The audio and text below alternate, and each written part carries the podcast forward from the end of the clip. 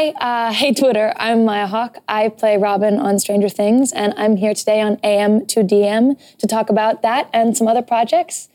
Uh, see you on the timeline.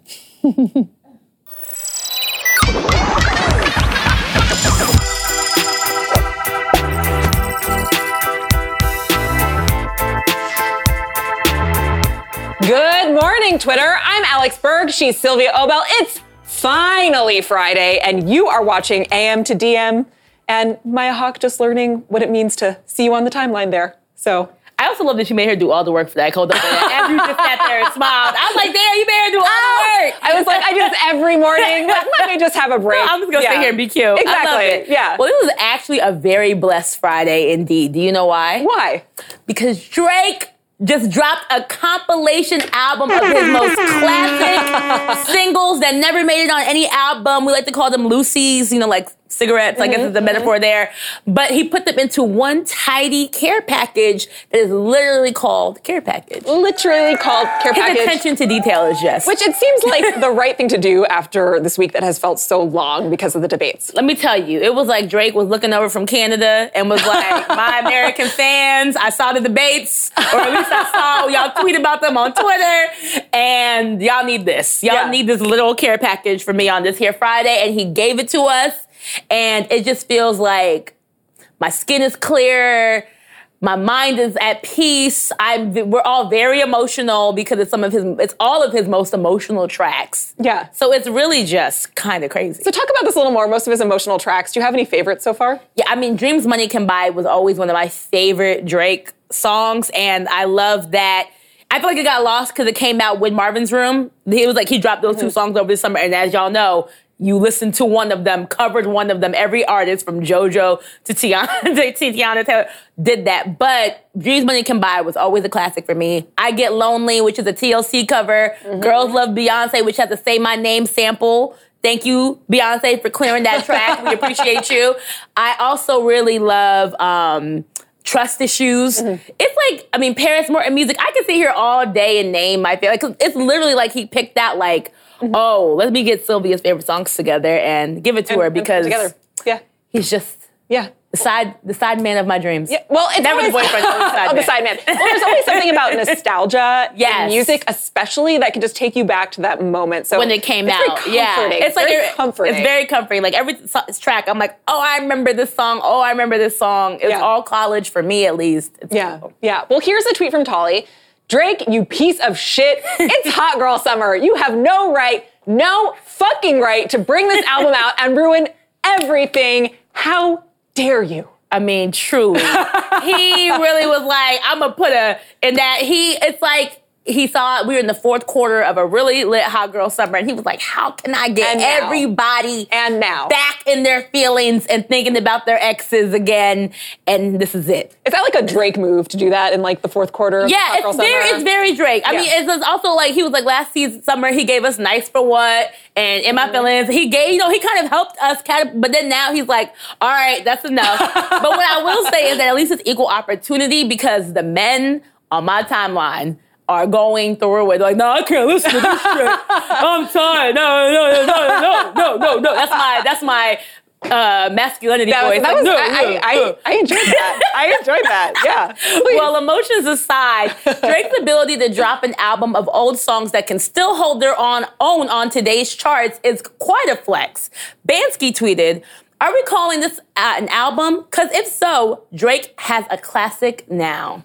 Here to break this down more with us is Jameer Pond. Good morning. Good morning, all. How are you? Oh. Happy, happy hot girl summer. Hot Thank girl you. summer. Hot Thank girl. you. tidings Thank you. to you as Okay. well. Thank you. Feel so I don't know seen. where you guys were. You know. I think you were up, but you know that's that's up for debate. I know Drake's Yes. really out here, like the light skinned man he is, trying to win in the fourth quarter. Like this is the NBA Finals all over again. Crazy. All right, well, let's jump into this. Uh, we got to know do you think Care Package is now one of Drake's best albums? I wouldn't call it an album, but it's definitely a great collection of songs. Uh, you guys hit it on the nail perfectly. It's uh, those things and those uh, those albums that make you touch your heart a little, especially as a man. You know, speaking your that heart a little yeah, bit. Speaking that low Drake voice. Oh man, I just ah ah. mm. No. Hmm. Yeah, it's that Yeah. you know it, it invokes that feeling. And um, Drake is really good at that. He's so strategic. Every time you're mad at him, he's like the boyfriend that brings you back your favorite food, and so just throws it at you. You're like, okay, I guess I like it. This is great. a Polynesian metaphor. sauce. Oh, I love that. Mm. I Yeah. hate Jameer. That what a metaphor that was. So, do you, if you don't think that this, do you think that Drake already had a classic album? Because to say that this is now finally Drake's classic album Mm-hmm. is really a shady way of saying the other ones aren't. I know I, for instance, think Take Care is a classic album, but how about you? I would also agree that Take Care is a classic album. A lot of people have debates whether Drake does have a classic body of work. If we're just talking body of work, I think So Far Gone is definitely in the conversation. but if you're talking strictly albums, I would say Take Care. A lot of people don't think like that though. Hmm. I don't know. A lot of people, are, you know, common sense ain't common. That's what I like- that's what I like to Right, right. Well, talk to us about Care Package. What are some of your favorite tracks?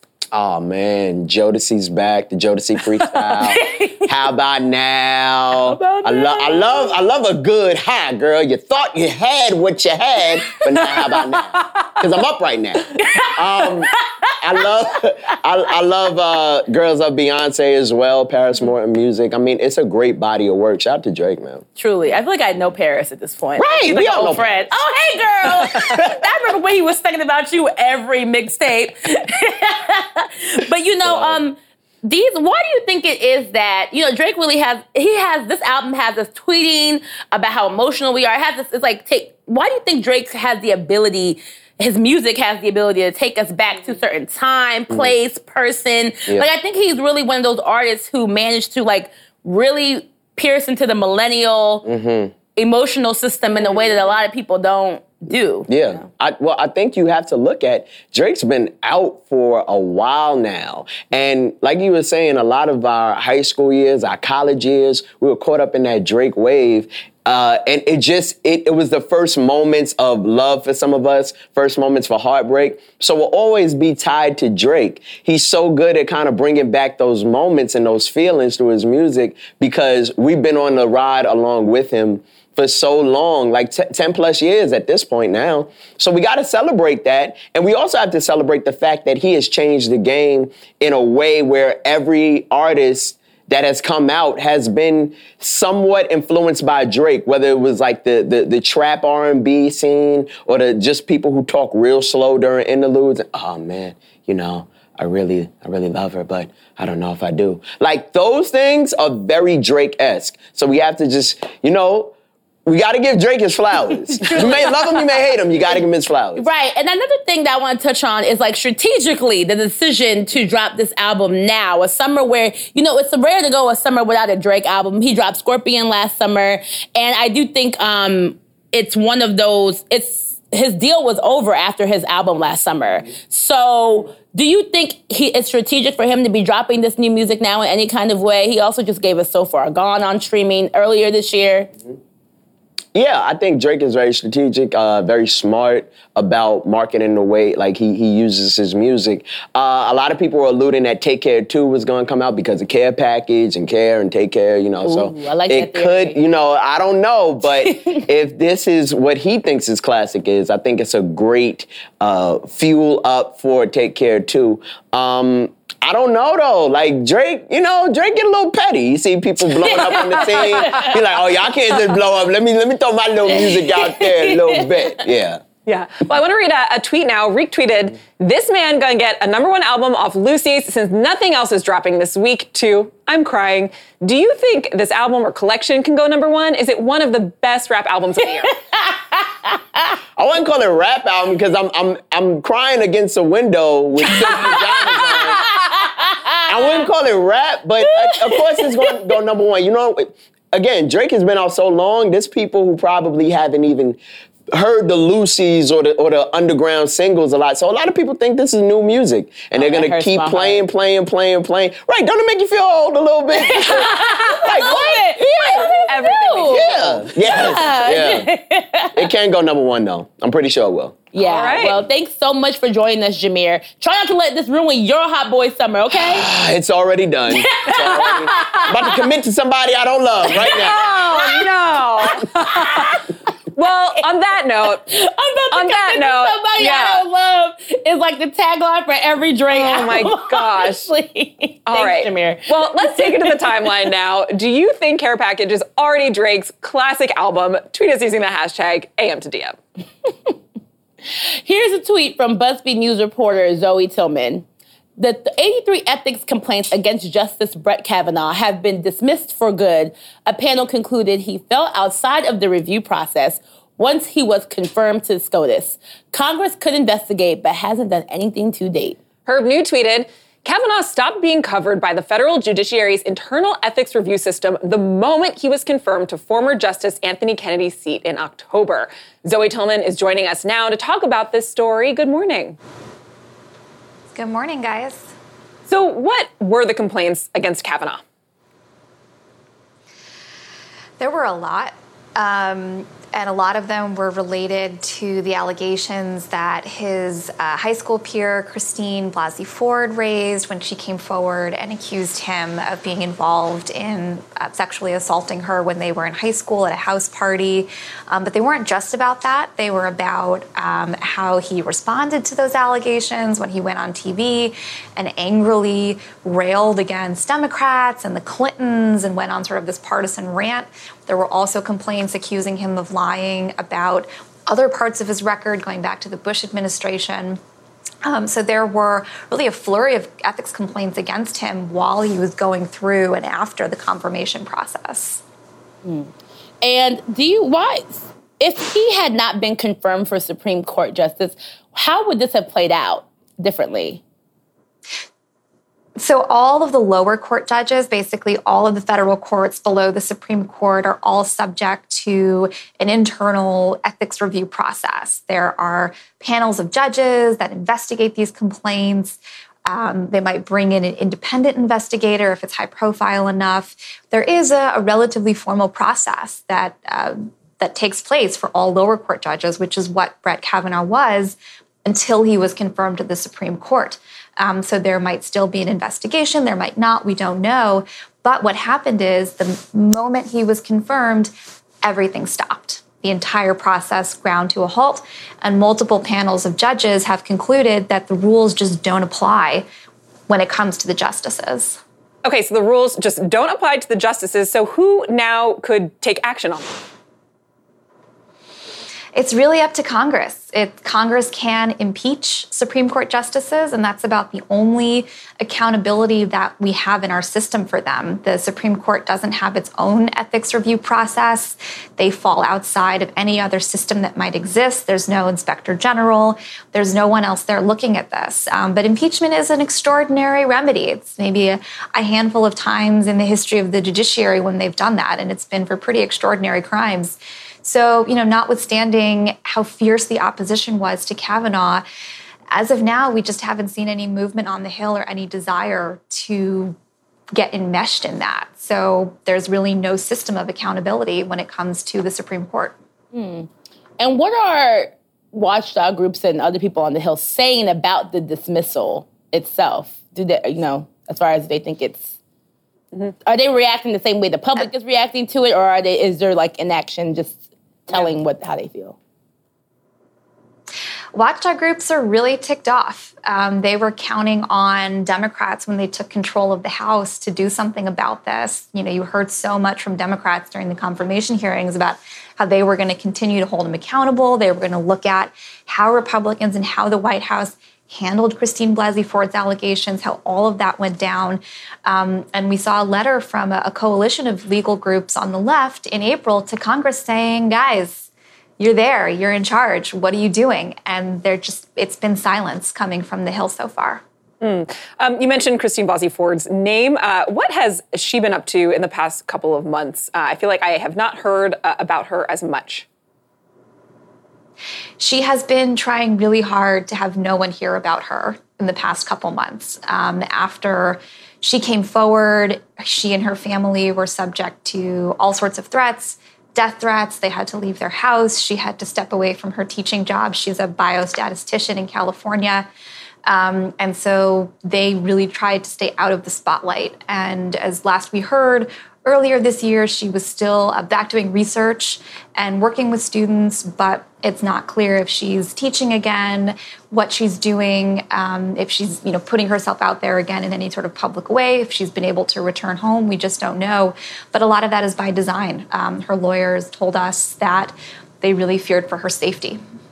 Yeah, I think this goes to speak about why nobody does this for Right, attention. exactly, yeah. Because it's really it makes your it's makes your life hell. You a lot have of the everything time. to like, lose. Everything to yeah, lose. Yeah, absolutely. And so this is an example of that, and it's really unfortunate. But um, Zoe, thanks for joining us. Sure thing. Whew. Well, coming up, you'll see my interview with Stranger Things breakout star Maya Hawke. But up next, it's time for Fire Tweets.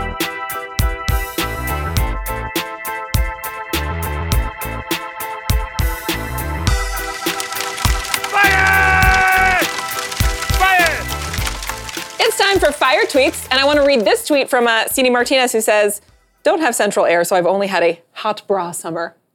Relatable. Not the central air part, but I can understand how that might all That- blend yeah, together. yeah. Ooh. We praying for you, sis. We, we are, we are, indeed, indeed. All right, let's get into these. Ebony, you tweeted, data breaches everywhere except the student loan sites. Useless. To which I say, absolutely useless. Why have the hackers not come for our student debt? So rude. no real humanitarians in this country, no real like no real heroes. Where's the hacker hero I need in my life? Yes. That's all I want. Be, be selfish. It's just selfish. all right. Lance, you tweeted no one. My mom in church when the pastor is talking about disobedient children. I'm looking at you, mom, while reading this tweet, mom, because because bringing home good grades, behaving, and still clapping as if you're going through it. I don't understand. I don't Why, understand. Relatable tweet. There you go. Gabrielle, you tweeted, why is every Reddit relationship question like, I, female, age 29, love my fiance, male, age 34, except whenever we fight, he takes a dump in the living room, then makes me refer to his dump as Mr. Hoskins and apologize to it. Am I overreacting? Our wedding is in six hours. I am repulsed by everything about this entire tweet. It's gross. I hate it. I hate I just, and also in general, Reddit relationship questions somehow are always like the weirdest, most disgusting, offensive thing, and then we're getting married in minutes. Reddit is the weirdest place on the. It's one of the strangest places on the internet. It's really a dark place. You know, like in The Lion King when Mufasa's like, where everything the light touches is ours, but that dark shadowy place don't Yeah, go there. That's yeah. Reddit. That's Reddit. Reddit is that dark shadowy place that you don't go to. Okay, Simba. Indeed. All right. Kyrie, you tweeted, "We all literally just pretend to know what engineering is, and no one ever questions it." I don't know what engineers do.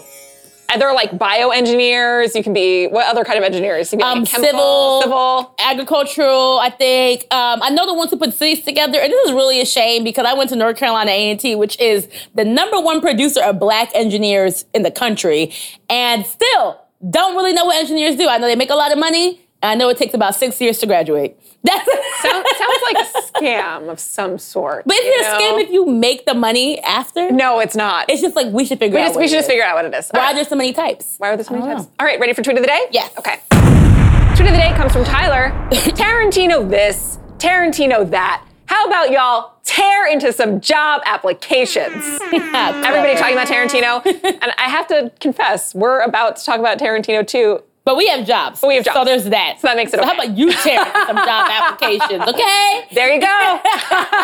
Coming up, you get to see Alex's sit down with actor Maya Hawke from the new season of Stranger Things. But up next, we are talking to BuzzFeed culture writer Alison Willmore about Quentin Tarantino. Part of the problem.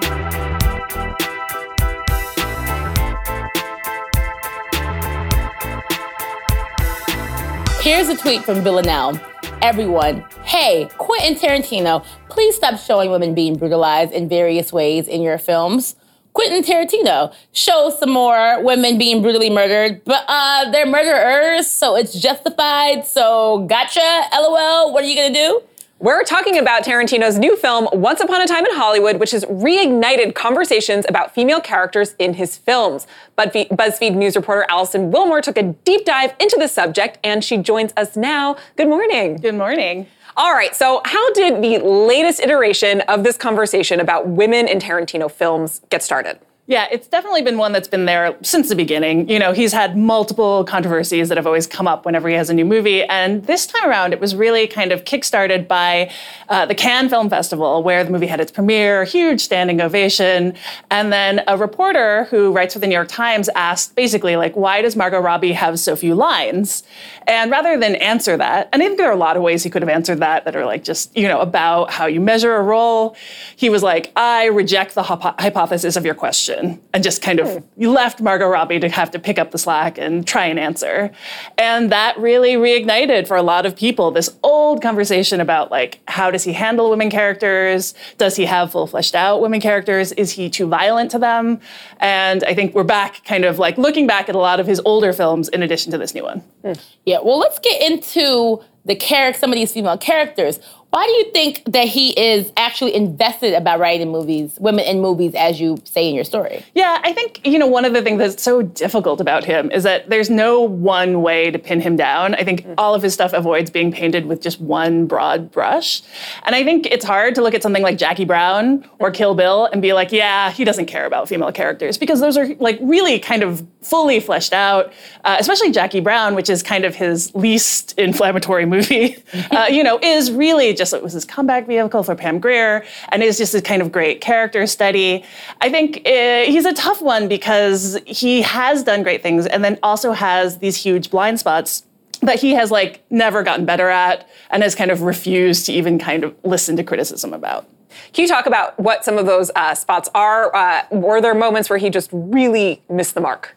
Well, I think the big thing is just the way he portrays violence against women. He portrays violence against everyone, right? His movies are kind of lavishly, extravagantly violent. But I think he kind of he doesn't show any realization that maybe violence against women can be more loaded than violence against men. You know that violence against people of color can have like more baggage and also be received differently than than violence against white people. I think that like you have uh, someone who has just kind of treated this everyone with this kind of like equal opportunity. Uh, you know, uh, they're they're able to inflict violence and receive it. But I think when then you end up watching something like the end of this movie, which involves a very I won't spoil it, but involves like a really kind of like prolonged scene of just like indulgent violence against women. You're like, well, whether these characters deserve it or not is one question, but just like when you're sitting in a theater with people who are just laughing and laughing about what happens to these like young girls, I think he doesn't want to deal with that discomfort. Hmm. And you, you know, you mentioned some of the cultural shifts and things that have happened to shape the way we look at these things. Some of them have always been there, some of them are newer. Can you talk about how Me Too has also impacted how we view Quentin Tarantino movies? Sure. You know, I think Me Too brought out two, in particular, big stories about Quentin Tarantino, not as a sexual harasser or abuser, but just a guy who was willing to, like, let he knew about Harvey Weinstein by his own admission, had heard stories, including from like women he had relationships with, and still kind of kept collaborating with him, you know, and kind of chose his work over the well-being of women. And then there was also the story from Uma Thurman about how he, she felt pressured by him to do this stunt, essentially this driving stunt that ended with her crashing and getting seriously injured. And he, you know, attempted to brush it over despite the fact that she had asked him, "Can I please not do this? Can I please not do this?" So I think you know, Me Too has brought up a lot of examinations how we look at workplaces and women and who is allowed to kind of get away with this behavior. And I think in the light of that, Quentin Tarantino, well, maybe not like one of the men who has gotten, you know, like Harvey Weinstein, I think is just this figure who has been kind of shown as complicit or at least willing to choose himself and his work over the women that he's collaborated with. Hmm. One of the things you mentioned earlier is that he did not have a good answer uh, when he was asked about uh, the lack of lines that Margot Robbie has in uh, this film. Um, how have you seen uh, people who are really invested in his filmmaking? How have you seen them uh, grapple with, uh, I guess, the dearth of challenges that that have come out against his work, um, and just you know, how are they making sense of all this? Yeah, I think you know this movie is like torn film Twitter apart, but I think also his fandom is, I think, in some ways like like more baggage for him than his movies themselves because people who are into his movies uh, can be really toxic and be really, really defensive of him. And can, you know, when you see him give an answer like the one he gave to the reporter at Cannes, I started seeing that pop up in people's Twitter bios in the way you would see someone be like, not for the easily offended. And just like, that's not a good sign. if that's how your fandom is receiving that, then like you miscalculated. That is a misstep. And I think, you know, with this movie, uh, there's been a lot more pushback because there's social media is a much bigger thing than like certainly when Yeah. he was getting started in the 90s. But I think you also see a lot more people just being willing to kind of echo his behavior and just be like, shut up. Like he doesn't have to be held accountable for these things. Well, damn. I mean, that tells you everything that you need to know. Alison, thank you so much for joining us. Oh, a pleasure. Thanks for having me. And let's take it to the timeline. What do you think of Quentin Tarantino's female characters? Tweeting us using the hashtag AM to DM. I think it's really complicated. I, I got my tickets to go see this I was about to say, movie, so going to see I'm gonna I'm gonna go see it. So yeah. I'm Yeah. gonna wait till I can watch it at home because it's probably five hours long. Fair. But I will. well, speaking of Once Upon a Time in Hollywood, later Alex is sitting down with actor Maya Hawke. She's in the movie.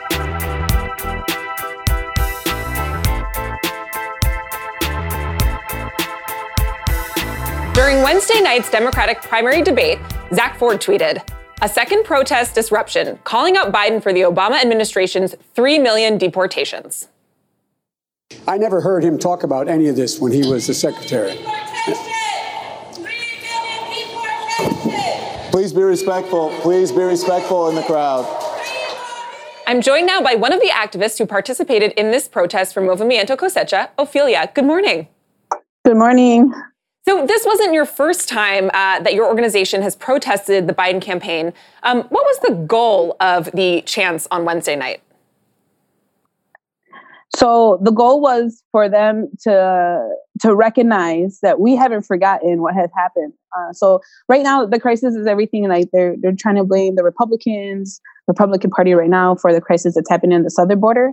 But that's been going on since the Obama administration, since before. So for for the Democrats to recognize that this happened under their party, but they were quiet about it, and but that we know this happened under the party, and we want them to recognize it.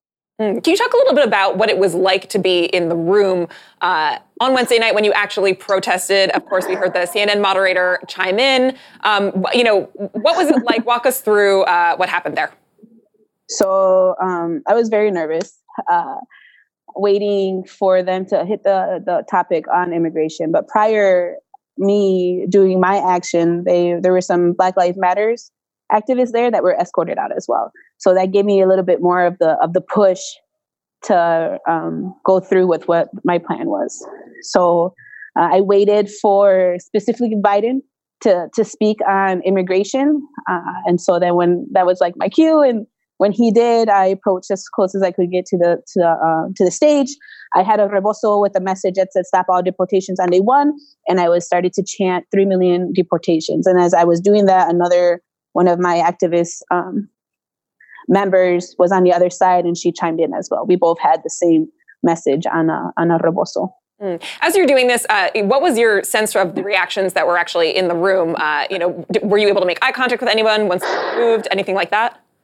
So I, I didn't. Uh, my face was kind of covered when I was holding up the banner.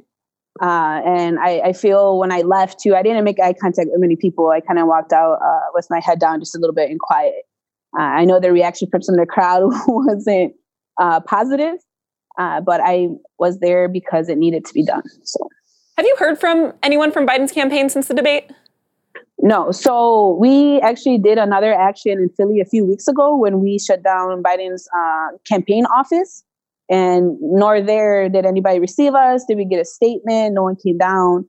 Um, we weren't addressed at all. And so uh, I'm pretty sure he knows it was us again this time. But uh, from what I know, the movement in a whole has not received anything from Biden's office or from the Democratic Party. Mm. Now, since the debates, a number of prominent Democrats have spoken out uh, to defend President Obama, including former Attorney General Eric Holder, who tweeted To my fellow Democrats, be wary of attacking the Obama record, build on it, expand it, but there is little to be gained for you or the party by attacking a very successful and still popular Democratic president. What's your response to that? um, I, I think we don't want to continue that legacy. Yes, in, in the sense he was a, a, a good person because that's what he showed to the to the to the press, to the media. Obviously, he wasn't hysterical and saying nonsense like like 45 right now. But it, they still they still have bad under their party, under their belt. Um, still under the Democratic Party, there were 3 million family separations, there were 3 million deportations, and no one talked about it. They kept it quiet. So that's why I feel a lot of people give them that praise because they don't know about that aspect about immigration under the, the Obama Biden administration. So we want to change that narrative.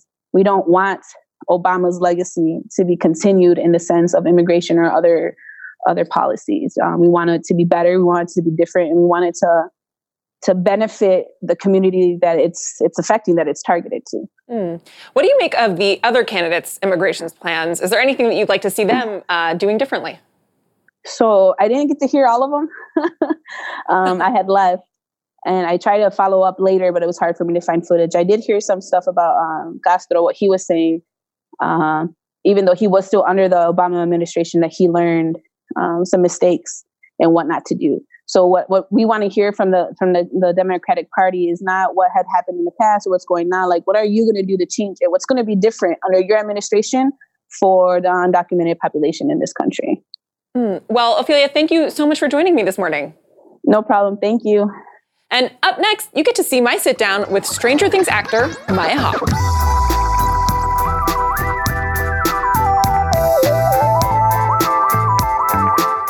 Welcome back. Here's a tweet from Leo. Robin Buckley is one of the best Stranger Things characters. She's only one season in, but she's rocking it. She's got humor and she's pretty badass. We stand a queen.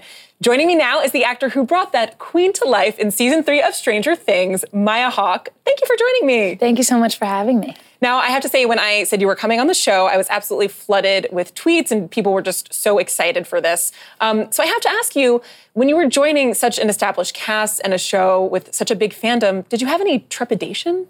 Yeah, I was super nervous. I mean, you know, there are so many beloved characters on that show. I love all the characters on that show, and to think that it would be possible to bring in a new character and have them integrate well and have them add and not detract from the magic em- uh, energy that that cast has was risky and nerve wracking. And I was worried. But then I got there and I got to my screen test, and the Duffer Brothers were so collaborative and welcoming. And Joe, who I screen tested with, was so funny and fun to work with. And I just like, my nerves had to be put aside because it just seemed like it was going to be such a great experience. Mm, well, you mentioned uh, you know wanting to add to the kind of belovedness of the show, and I mean. Robin really resonates with so many people. Um, I want to read a, a, tweet from a fan, Selena Ray, who said, "Robin is the first confirmed LGBTQ plus character in the show." Um, and how important was it to you to be really honest about your portrayal of her? Was that something that you were thinking about at all? Yeah, I mean, a lot between you know the significance of the fact that this show is so popular that it airs not only all over America in red states and blue states, but all over the world. And it's, you can kind of find whatever show you want to find if you go looking for it.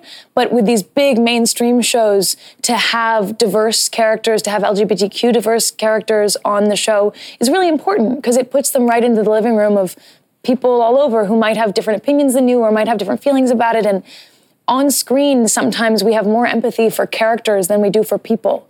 And if you can open up and, and love a character and, and then love them for being their true selves, maybe it could help somebody open their heart to loving real people and their next door neighbor. And um, so it was really important to me, and it was important to do just justice to her and justice to the time period and the significance of what that would be like in the 80s. And so I did a lot of reading and research and talking to my parents about I don't know what it was like then for young uh, gay youth.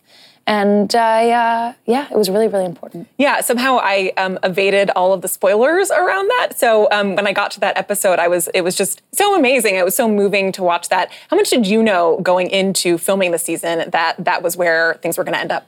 It was always a question mark for in the beginning, the first couple episodes, and we had a lot of meetings and a lot of conversations about what the best journey was for Robin, what the most truthful journey was, and we ended up deciding that that that was just who she was. Like if you saw, if I don't know, I, I think that if you go from the beginning of the season, you can feel it in, in her. Like she she's got these kind of walls that are up and this toughness, and then as she goes through the journey, she becomes more and more vulnerable and more and more herself and uh, I don't know. I just just felt really true to her, mm. and um, that's so that was the decision we ended up all making. Mm. I want to read this tweet from uh, Caroline Framke, who says. All I'm saying that is if Joe Keery and Maya Hawke want a Stranger Things spinoff, I will be there. Would you have a dream spinoff with Joe Keery? What would that be like? I have no idea. I mean, it would probably. I, I, I would I love working with Joe. He's so funny. He's so smart. He's so focused, and uh, I, I can't imagine what the spinoff would be. I feel like it's so special to be within the world of Stranger Things and within the world of all those other characters. But I'm game, you know. Yeah. Well, speaking of being in the world, Matt Silverman tweeted. Honestly, the scariest scene in Stranger Things 3 is Steve and Robin touching the floor of a movie theater bathroom. Um, and I actually saw that these scenes were shot in an old mall. Was this also uh, shot in that same old mall space. No, I mean, if you notice, like that bathroom is so beautiful and so well designed, and the Duffer Brothers constructed. I mean, we were in the mall, but they constructed a kind of fake set bathroom to shoot that scene in because there were some really specific shots of going overhead over the stalls and the feet in the doors and the colors, and it was all really specifically planned and, and carefully organized and so that was a set but we were in a mall. Did did being in the actual mall did that like help you get in that kind of 80s totally. i mean mood? the whole thing was totally set up like a, like an 80s mall. I mean every 80s gap the orange julius i mean everything was was right there the way it would have been. Now, a lot of people were um, moved by something that your parents posted um, in support of your role. Um, your dad wrote on instagram um, some of you may have missed her in last year's bbc production of little women. Some of you may have missed her work at juilliard. I I know many missed out uh, on numerous high school productions. Heck, I even missed a few, and I'm her father. Some of you may know her music, some may not, but ladies and gentlemen, get to know Maya Hawke. She's the real thing. Um, have you learned anything about navigating public life from your parents? Yeah, um, I have. I mean, I got I've gotten to watch them go through navigating both being an artist and then being a public person, public personality my whole life. And that's something a lot of young people who go into this business don't have the privilege of doing. And it's really a huge advantage and privilege because this part is hard. Um, like this isn't the part that you go into it that you're in love with. You know, it's not the thing you did at school. It's not the. It's different and it's hard, and you have to be yourself in front of people, and and you open yourself up to a lot of criticism, and so that's really hard. But they set a wonderful example and gave me a lot of information and a lot of uh, advice, and like leading by their example and also like what not to do. And so um, it was it was really it was really helpful. What was the moment that you realized you wanted to be an actor? Um, I always loved acting. I did every school play, every acting summer camp, everything. But I was a little hesitant to go into it professionally. I, I didn't want to ever do it as a child, and um, I was because I kind of because I knew so much um, about the other parts of the world, and um, I also had a lot of other passions and things I like to do, but at a certain point in my junior year in high school when everyone was like applying to college and taking the SAT, I was doing a school play and I was like, this is the only thing that makes me really, really happy. This is the only place I feel myself. And it just seemed like life is complicated enough. Why not try to pick the career that makes you feel the best? Yeah. So yeah, absolutely. Well, I want to talk about some of your other work as well. Um, and you were just at the premiere of Once Upon a Time in Hollywood, and I did go to one of yeah, you played one of Charles Charles Manson's followers, right? Um, yes. How much? Uh, how did you acquaint yourself with um, everything that happened with uh, Manson? Well, I um, I've always been in love with that era um, with the music, with the clothing, with the films. And so I had a certain familiarity with kind of the bright side of that era. And then what I had to do to get ready for that film was acquaint myself with the dark side.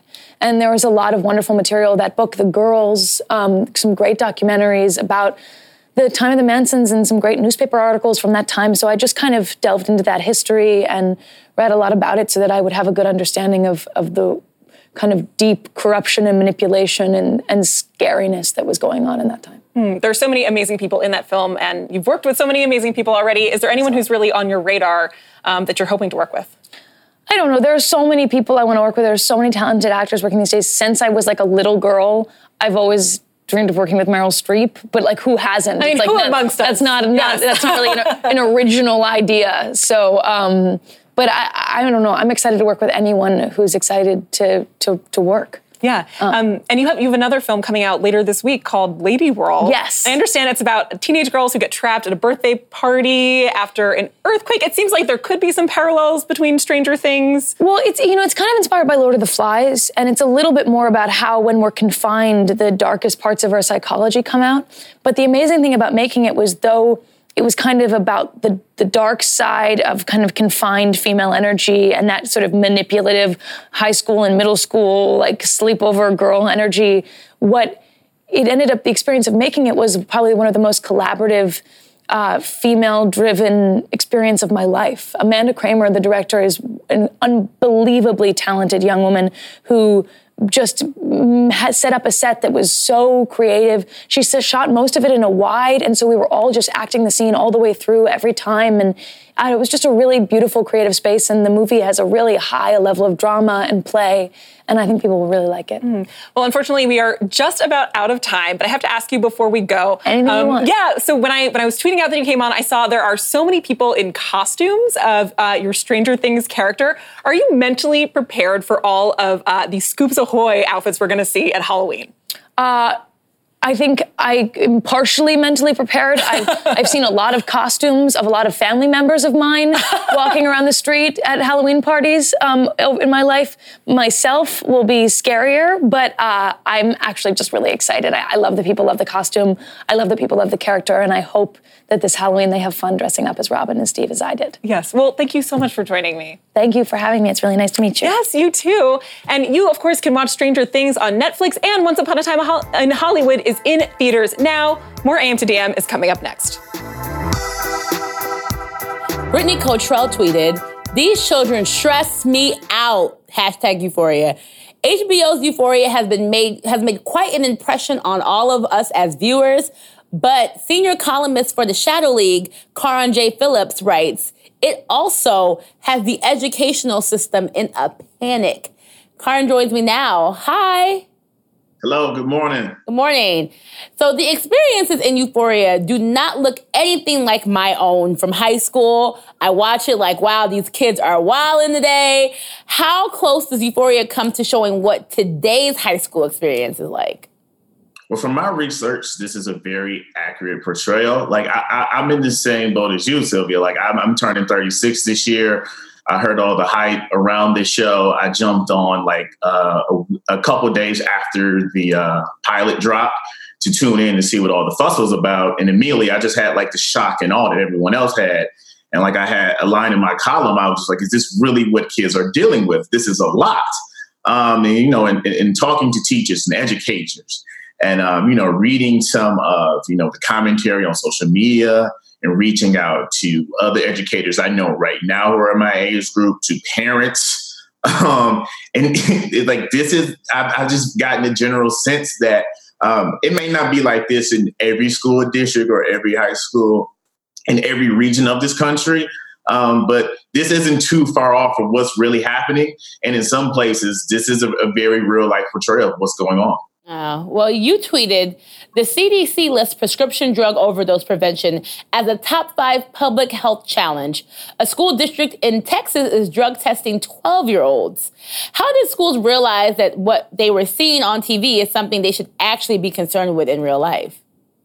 No, th- this was just the latest news peg, and I, I, believe the story came out last week, where you know it, it kind of catches you off guard. Like really, like we're, we're drug testing drug testing seventh graders, 12 year olds. Why are we doing this? And then the story talks about how there it's not necessarily a drug problem going on in the area. Um, they're doing it as a preventative measure. But uh, my question is, what does that say as a society where we have to do preventative drug uh, drug testing to seventh graders? Um, there's a larger issue going on there.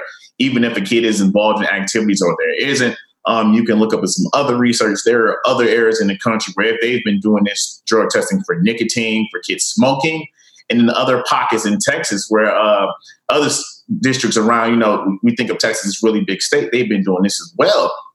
So the question I've just been wondering is, is where did this start? And when you kind of put the pieces together with Euphoria coming out this season, we've got the season finale on Sunday uh, it, it, makes you step back and be like, okay, uh, if school districts are doing this and there is, you know, evidence that they've done this before, and now you have the show, is art imitating life? Is life imitating art? Or is art controlling uh, life? Because there are just a lot of questions here, and we have the information from the CDC uh, we, have been talking about the opioid overdose and that crisis for years. When I was in Delaware, I had a former colleague by the name of Brittany Horn, because we were right there in the Philadelphia metropolitan area, with this long, huge series on the, the opioid crisis in the Philadelphia area. So this stuff has been happening for years and a long time, but it really makes you focus on it a different angle when you have a TV show like this showing you how it's affecting teens, and then you have a school district in Texas where it's affecting middle schoolers as well. Yeah. So who do you think this show was really for? Is it for those of us who are like, oh, so this is what's going on in high school today? Or is it for Gen Z? Like this is here is your high school show. Like I feel like we all kind of had one in each decade. Someone said this to me the other day, and it was a really good point that you know kids kids of this generation, this era, aren't necessarily sitting down watching TV at 10 o'clock on HBO on Sunday nights. And that, I partly agree with that because that's real. We probably have the numbers and the statistics to prove that. However, I, uh, in my point of view, for asking me, I think this show is for everybody. I think it's for people of my age and older generations as a wake up call to see what's really going on. I think it's for teachers. Um, who are in those classrooms that are finally like, yes, someone can see what we deal with on an everyday basis. I think um, it could be shocking to parents or people who want to be parents and have children. Like, this is what you need to possibly prepare for. And I think there are also some kids who are watching HBO at 10 o'clock on Sundays who are like, oh, this just this just isn't me. This just isn't my school. This is happening in other places um, because it's not like this show and this narrative and these characters just came from nowhere. These are some real life situations happening, and it's something we need to pay attention to. Yeah. And we can't, I mean, you're right, we can't, and we can't ignore the huge impact this show has had on audiences. Larry Griffin Jr. tweeted, my sister got me hooked onto this show. It's so fucked up and not for everyone, but it gives you a lot to think about. The music, cinematography, acting, and writing are all excellent. Which you know is true. I think for me, it's like I'm often shocked by storylines, but I'm like, this is such a good plot narrative. It's shot beautifully. The actors are all doing their thing. What storyline or which of the storylines stands out to you the most or gave you the most like impacted? This is a great question because in, in, watching this all series, I've seen people discuss, especially on social media, who they like or who, who, who's grabbing their attention. You got Jules, uh, you know, the transgender issue. You've got Rue um, with, with, the drugs. You've got Maddie. That's domestic abuse. You got Nate Jacobs. That guy is Ooh, all over the lock place. Him up. You got McKay with the sports and the expectations of his father. But the the characters, plural, that I'm intrigued the most about who don't get enough shine are the parents. The parents on this show are absolutely terrible. Um, every single child, you know, every week there's a different storyline. If you pay attention to the parents and then give a little bit of the backstory, it makes sense why these kids are why they are. They're lacking something for their parents or something tragic happened to them that affected them. Um, so I'm I'm not a parent, so I'm not going to sit here and bash real life parents and saying you need to be more, you need to be more present. But if you pay attention, um, this show is showing you that maybe if this is something that's happening in real life in today's generation, or maybe this is just something on this show. The parents need to really wake up and focus and be more engaged with what's going on in their children's life in reality and on TV because pay attention every and go back and watch some old episodes. These parents are missing on some on some triggering clues that are going on with their kids, and they're not around as much as they necessarily need to be because these kids have some real life issues, and there's a direct correlation what's going on with their parents' lives as well. For sure, for sure. I've even seen some black mothers on Twitter say like Rue's mother is not a realistic, and there's some questioning as if it's because Zendaya maybe was a casting, but it wasn't written to be a black character or a biracial woman. But it's you touched on that, and that is something I've seen. So thank you, Karn, for joining us. Thank you so much for having me. Okay, let's take it to the timeline. What euphoria moment blew your damn mind this season? Let us know using the hashtag AM to DM. Don't go away. Up next, Alex and I are responding to your tweets.